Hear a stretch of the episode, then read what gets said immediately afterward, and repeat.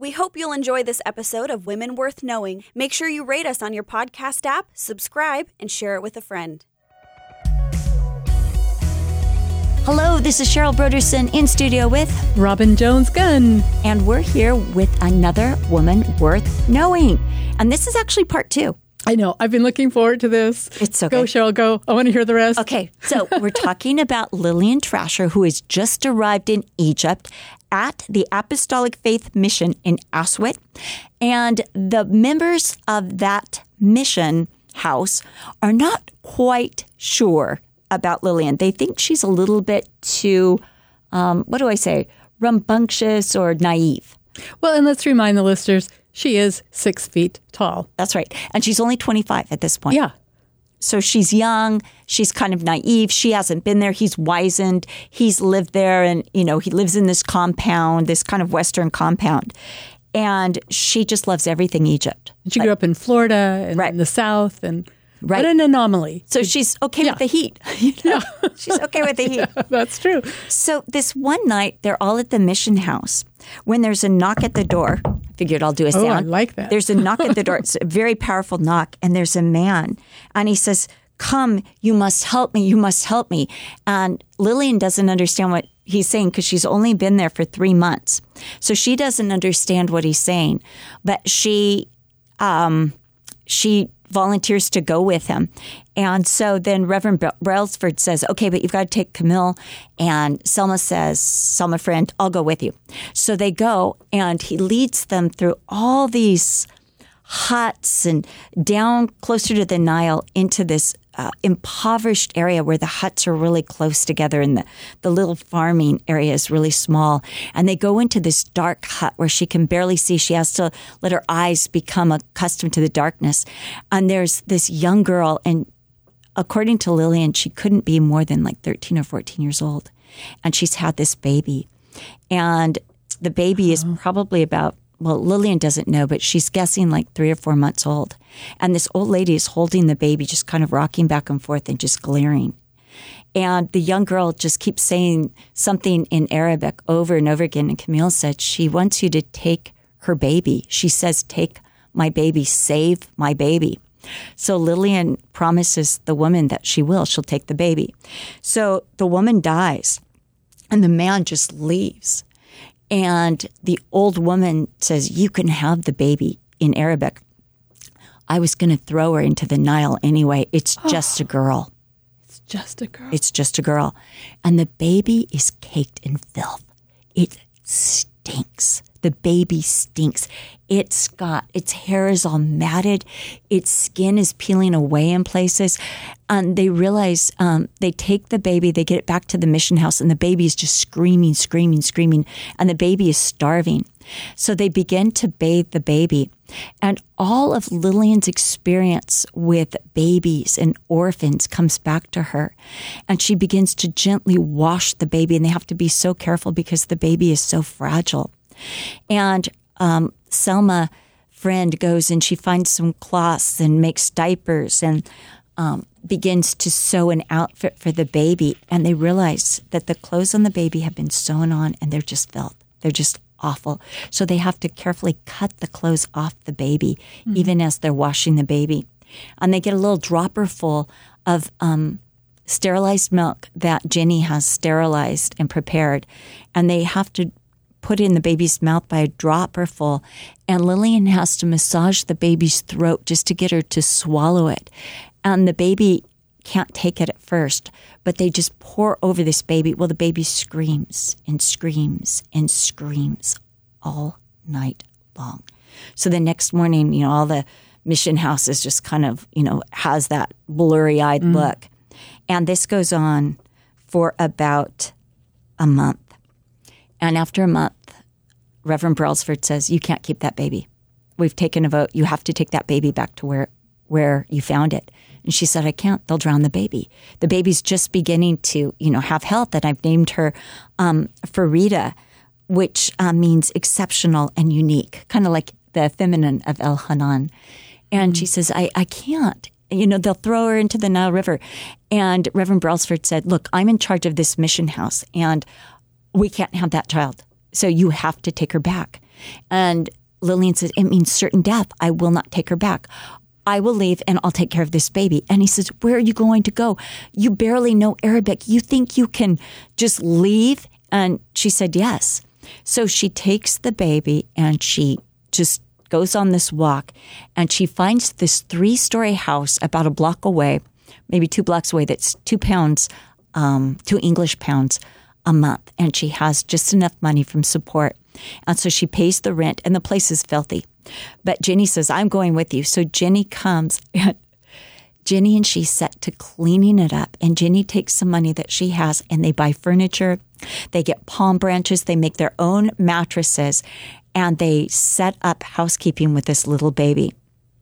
So they've been there for about a couple of weeks when this man comes to their door and he brings a four year old boy and a six year old girl and says, I can't keep them. These are my brother's children, and his their parents have both died. Will you take care of these children? And Lillian says, Yes. And then she begins to pray, Lord, I don't have any money. They've run out, run out of money. They don't know what to do. And she says, Lord, how are we going to provide for orphans? We don't even have any income. Hardly anyone knows we're here. And this messenger boy comes with a message from somebody. And he says, Are you the woman who's taking in the children, the Egyptian children? And she said, Yes, I am.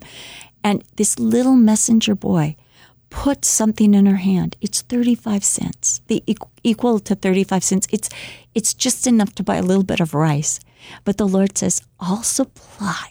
You wow. just do what I tell you to do. Well, and, you know, here's where she's on the train and meets this divine encounter. The woman says, I think you're supposed to come help me at my orphanage in Georgia. Right. No. Uh, nor- North uh, Carolina. North Carolina. And the South. Right. Yes. And she says, I don't know anything about babies, but she says yes. And she does that. And the Lord has prepared her for what's next, even though her thought was just short circuit the the path like we all do, like shortcut it. Like, I just want to go yeah. be a missionary. Yeah. Lord goes, okay, I'm going to take five years to prepare you first for what I have for you when you get to. So she wow. only arrived in Aswat in November. This is February of the next year. I mean, it's just like three months later that she's moving out. So on July 13th, 1911, so they've been in that place now for a few months. A second boy arrives and they take him in. He's an orphan, but he's sick. And they realize he has bubonic plague. So they take him to the American Presbyterian Hospital. And you realize that this is actually divine because she gets to know the staff at the American Presbyterian Hospital and they believe in what she's doing. And this friendship forms amazing. that the American Presbyterian Hospital will be involved with this orphanage, which never has a name. It ends up being the Lillian Trasher uh, orphanage. It's still in existence today. You're kidding. No, which is so exciting. But this friendship forms between the hospital staff and Lillian Trasher and this orphanage. But the little boy gets better. And as he's getting better, Lillian gets bubonic plague. And it leaves her with heart issues. So remember, that's 1911. So now um, she's getting more children, not that many. You know, she has three, then four, then five. Um, 1914, World War One um, starts, and many Egyptians are conscripted into the the war. It's not their war, but they're conscripted into it by the English, and many of the men die, leaving these widows and these orphans. So she's getting more orphans. She's up to eight now. Then at this point, she's got these eight orphans, and Farida's father returns for her. She's now four or five years old. She's healthy. She's beautiful. And he's a Muslim, and he wants his daughter back. And Farida screams, she protests, she cries, she tries to grab onto Lillian. She doesn't want to leave. But Lillian is powerless because he's a Muslim to do anything about it. Mm. And he takes the little girl and she goes to prayer for the little girl, uncertain of what that little girl, Farida, who she just loved, its future is. And um, she's grieving. And she finds out within two months that little Farida has died. And she says, oh. Lord, that was your mercy to take her to heaven oh. with you. It, she felt it was a mercy because she had no idea what her life would have been like in that home with that father and with the stepmother. In 1915, she hears of this property for 50 pounds right on the Nile River. So Lillian has to ask permission. So she goes to the governor of Aswat and she shares her vision. And the governor is so excited. He loves the vision. And he said, Yes, you can do this. And he grants her permission. So now she says, Well, how are we going to build it? So she teaches her orphans. She has somebody come in and teach her orphans and her how to make bricks. So they start making their own bricks for the mission. And then Talk they find hands yes, on they find a man who will put it all together for them. This you know builder, and he says, you know, these are the finest bricks. They are they are like super great, great quality bricks, and you know it's going to go great. So they're really excited about building this. When when he says now we need money for the foundation, she said, but we have bricks. He said, you you can't do the foundation out of bricks. The bricks are made out of mud. You get a flood, you get water, you get rain, you lose your floor. You have to have them out of this other material. So they don't have the money. But she decides she's got a donkey that she's going to go out and ask people, and she's going to go among the farmers and anyone in Aswat and tell them her vision. She goes to Muslims and Christians alike, and they begin to give her. And she finds, believe it or not, that the most generous are the poorest. The Falan are so excited about sh- what she's doing, and they know the story of Farida. So they're giving her money um, because she's loving their orphans. She's loving their people. In fact, um, her best friends become the farmers' wives and the women of Aswat. Now, she feeds the children a diet of Egyptian food, which is baresa. And Lillian hates it. It's a bean and garlic pasty stew, but they have to eat it. It's just something they eat every day. And she and her sister, they make palm branch mattresses. And Lillian um, continues to seek all the funds by going to whoever she has to in Aswat. But this actually gets her really good and friends with everybody, which is like a really great thing. And let's So- just say her sister's still with her. That's a curious thing. He is still with her. Yes, How many years has is. it been now? Well, she's, I think she stayed 10 altogether. She's going to leave pretty soon. I think she leaves after, but she can't leave right now because it's World War One, so she can't leave anyway. Oh, But so in um, the governor marvels though that she rides this donkey all over Aswat, this white woman who's six feet tall and she's beautiful and she's never harmed or attacked ever, never robbed, not once on her donkey. In 1916, the first orphanage building is erected. In 1917, she has 50 orphans. In 1918, she decides that she must accept widows too because she realized these widows are coming with their children. They have no support, no one to support them. And she wants to just have orphans, but she realizes, I can't turn away the widows. And again, I'm your girl if I can ever do anything for you. So she begins to employ the widows, and they begin to um, she teaches them the care of the children. So they begin to help take care of the children. They begin to um, make the food, become the cooks, help clean, help train. Um, they're just become this incredible blessing and they don't want any money. All they want is housing and their children taken care of. So she, um, she ends up um, starting a school for the children too, and she teaches them English. And she wants the boys to learn a trade. So they begin to learn the trade of furniture making and leather making. And their goods are such high quality that the boys take them every Saturday to the bazaar in the middle of town and they sell them. And that's how they also make money for the mission. The girls are taught, not only are they taught English, they're given a full education, but they're also taught to sew and to clean and to cook. And then she puts the older girls in charge of the young babies. So every girl that's like 12 or 13, she has six children. So they learn to nurture and to take care of these children.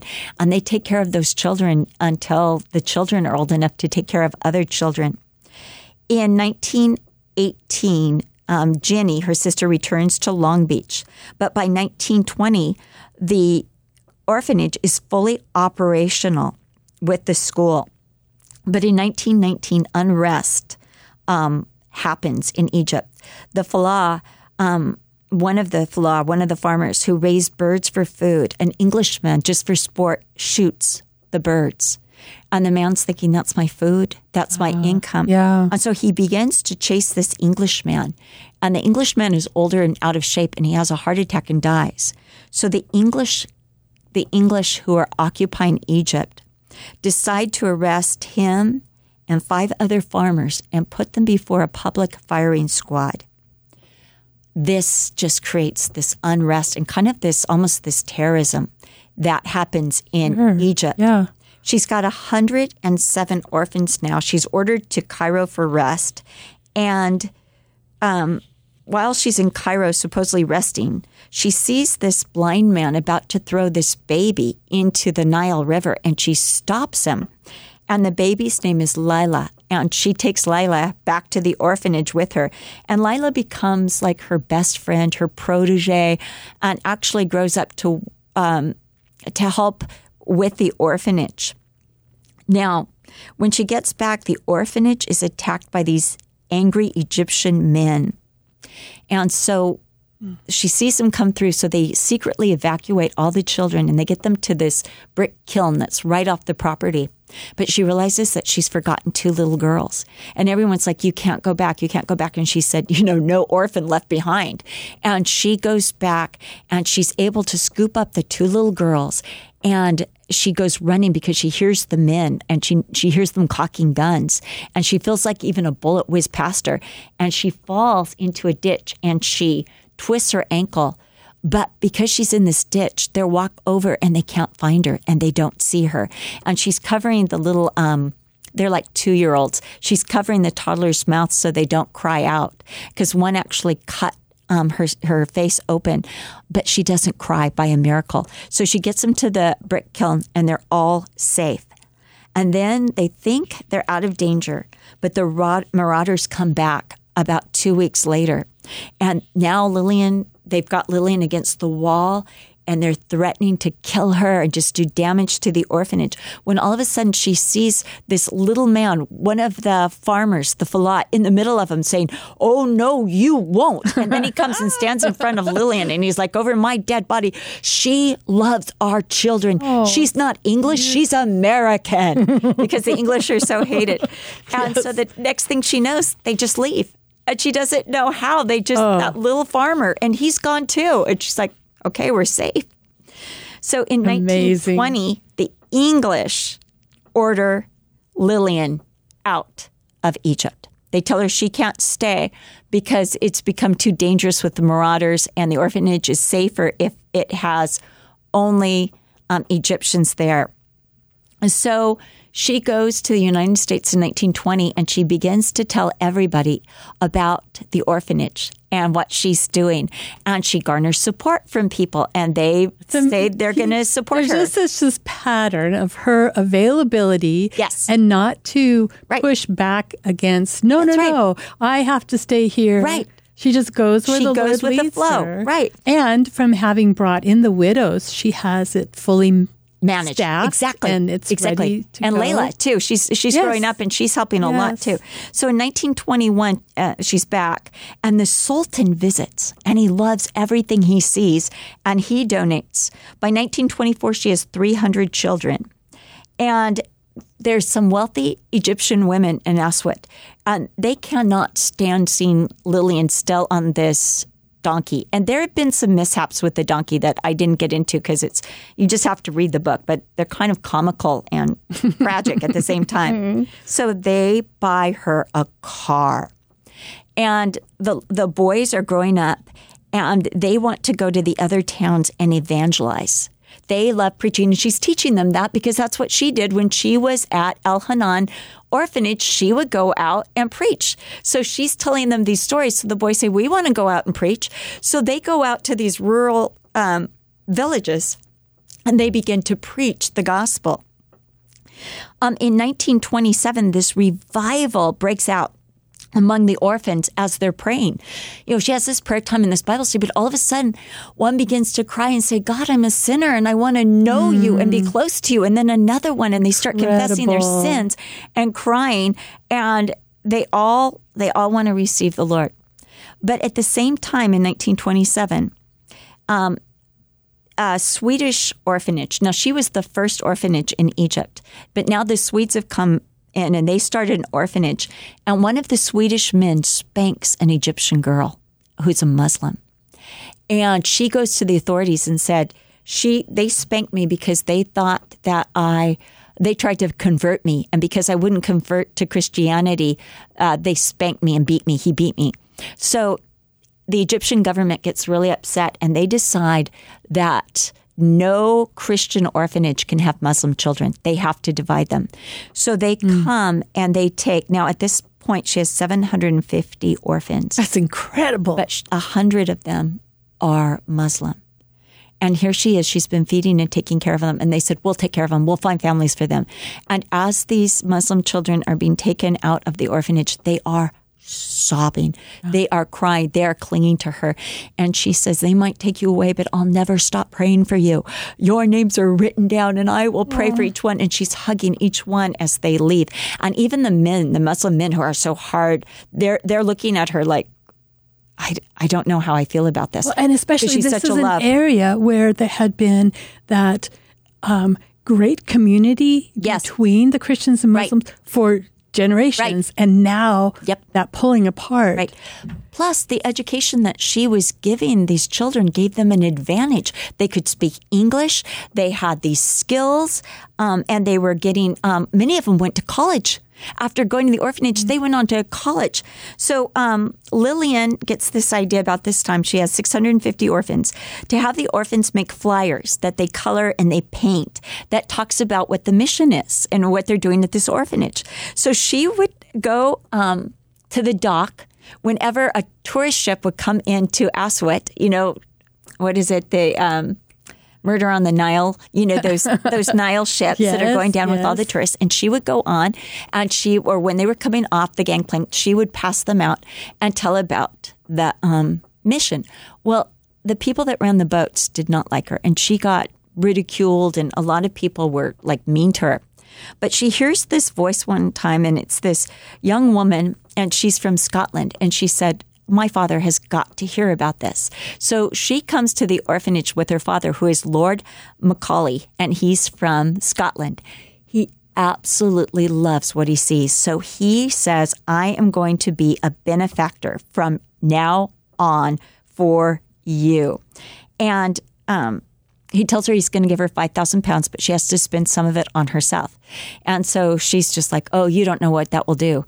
But he gives 20,000 pounds Oh, because he wants, he really believes in it. But now, remember, this is like 1935, 36. Mm-hmm. World War II breaks out. She can't get any of the support from America or from England. yeah. And it's a good thing she has that money because that's just making it through World War II. And the conditions get so desperate that Lillian is even considering closing the orphanage because there's no money, no funds. So she shares it with the children. I'm afraid you're going to have to make your own way. I can't afford to, I can't feed you. How can I take care of you?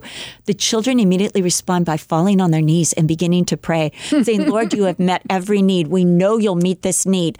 Give Lillian faith. Lord, you'll meet this need.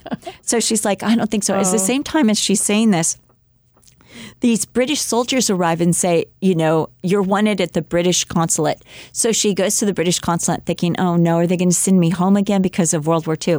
Instead, they tell her that the Red Cross ship, the Cassandra, was en route to Greece with emergency supplies that they can no longer take to Greece because um, Germany has taken over and is occupying Greece. So they were going to dump the cargo when a Scottish um, soldier, sailor, stops them and says, No, you've got to take this stuff to Lillian Trasher's orphanage. And they're like, Who's Lillian Trasher? so he's just so adamant so that they cannot do it. And he's like, I've got to talk to somebody. So they summon Lillian and they tell her, you know, we've got all these supplies, which include uh, 2006 dresses, 1900 sweaters, 1900 pairs of boys' shoes, towels, mattresses, sacks of rice, powdered milk, and so much more. It's like it's like seven truckloads of of supplies. And she's just so excited, but she realizes she doesn't have any way to get him back to the orphanage. So she's listening to this and she's really excited. And they said, and of course, we're delivering everything to you. and so the abundance just keeps overflowing. right, in comes everything oh, to the orphanage. Now, in 1938, a journalist from Reader's Digest hears about this orphanage and he comes and spends the week and writes an article um, that brings more support. By 1941, she has 2,000 orphans. And then 1947, there's a cholera outbreak. And um, she loses quite a few children. But the American Presbyterian, um, they're sending nurses and doctors to the orphanage to help. So they just get over the cholera ep- uh, epidemic when all of a sudden a fire breaks out in the boys' dormitory. And they have to evacuate all the boys. And they're they've called the fire department but nobody's coming. So she gets the boys and they do like the bucket brigade. Mm-hmm. And these boys are putting out the fire. Her teenagers her her boys are working on the fire. When all of a sudden she remembers and she realizes that she just bought 150 barrels of kerosene. And the kitchen is right next to the boys dormitory. And she's thinking oh the boys aren't safe if it reaches the kitchen everybody dies so she begins to pray, and suddenly the fire goes out. Wow. The fire goes out before the brigade doesn't get there for another three hours. And the fire is totally out, and it just came so close to the kitchen, but never, never touched it. So they take inventory. Not one boy is lost. The, the boys' dorm is gone, it's ashes, but not one boy is even harmed. Uh, they, they don't even have a mark on them. and this is at a time when there were 2,000 children in the orphanage. That's right. That's right. Amazing. Now, in 1953, the Prime Minister of Egypt visits and he commends her. In 1956, a documentary um, was made called Mother of the Nile, and it brings in regular support, especially from America, because at this point, the orphanage costs over $50,000 a year to support. And she has no money. She's never even had a, you know, a normal job that makes money. So Lillian then goes to um, the U.S. and travels from church to church, and she ends up speaking at this church in Texas. When she returns, she finds out that the church in Texas has sent her washing machines. She never had washing machines before. They were doing all the washing by hands. Like everyone is so excited about these washing machines. And um, Jenny comes back with her, sells her two houses in Long Beach, and says, "No, I belong in Egypt with you. This is what I'm going to do for the rest of my life." That's amazing. In 1959, a car arrives in Egypt sent from one of the churches in America, brand new. But Lillian can't afford the custom fees because it's 100% of the car. Exactly what the car costs in America, that's what they want to charge with the custom fees. But somebody tells the government offices in Egypt and they waive all the fees for Miss Trasher. So at this point, many of the, the orphans are grown up, and Lillian's favorite thing is to take care of the babies and to play with the toddlers and then to go and visit her grown up orphans, now with families, impressive jobs, and churches. And she finds that many of the boys, uh, the children of the orphans, have been named Trasher, and the girls have been named Lillian. In 1959, uh, Layla dies, um, her little companion, and she is just grief stricken. In 1960, Lillian begins to have dizzy spells and goes back to the U.S. for one more visit. In 1961, she's returned and her duties are greatly reduced. Um, the orphans have taken over the orphanage. They are running it uh, full time and uh, they're doing a, a great job. And so they said, look, you just visit, you just have a good time. We'll take care of everything. Um, Lillian goes to bed on December 16, 1961, in Aswad, Egypt, and wakes up in the morning in the presence of the Lord.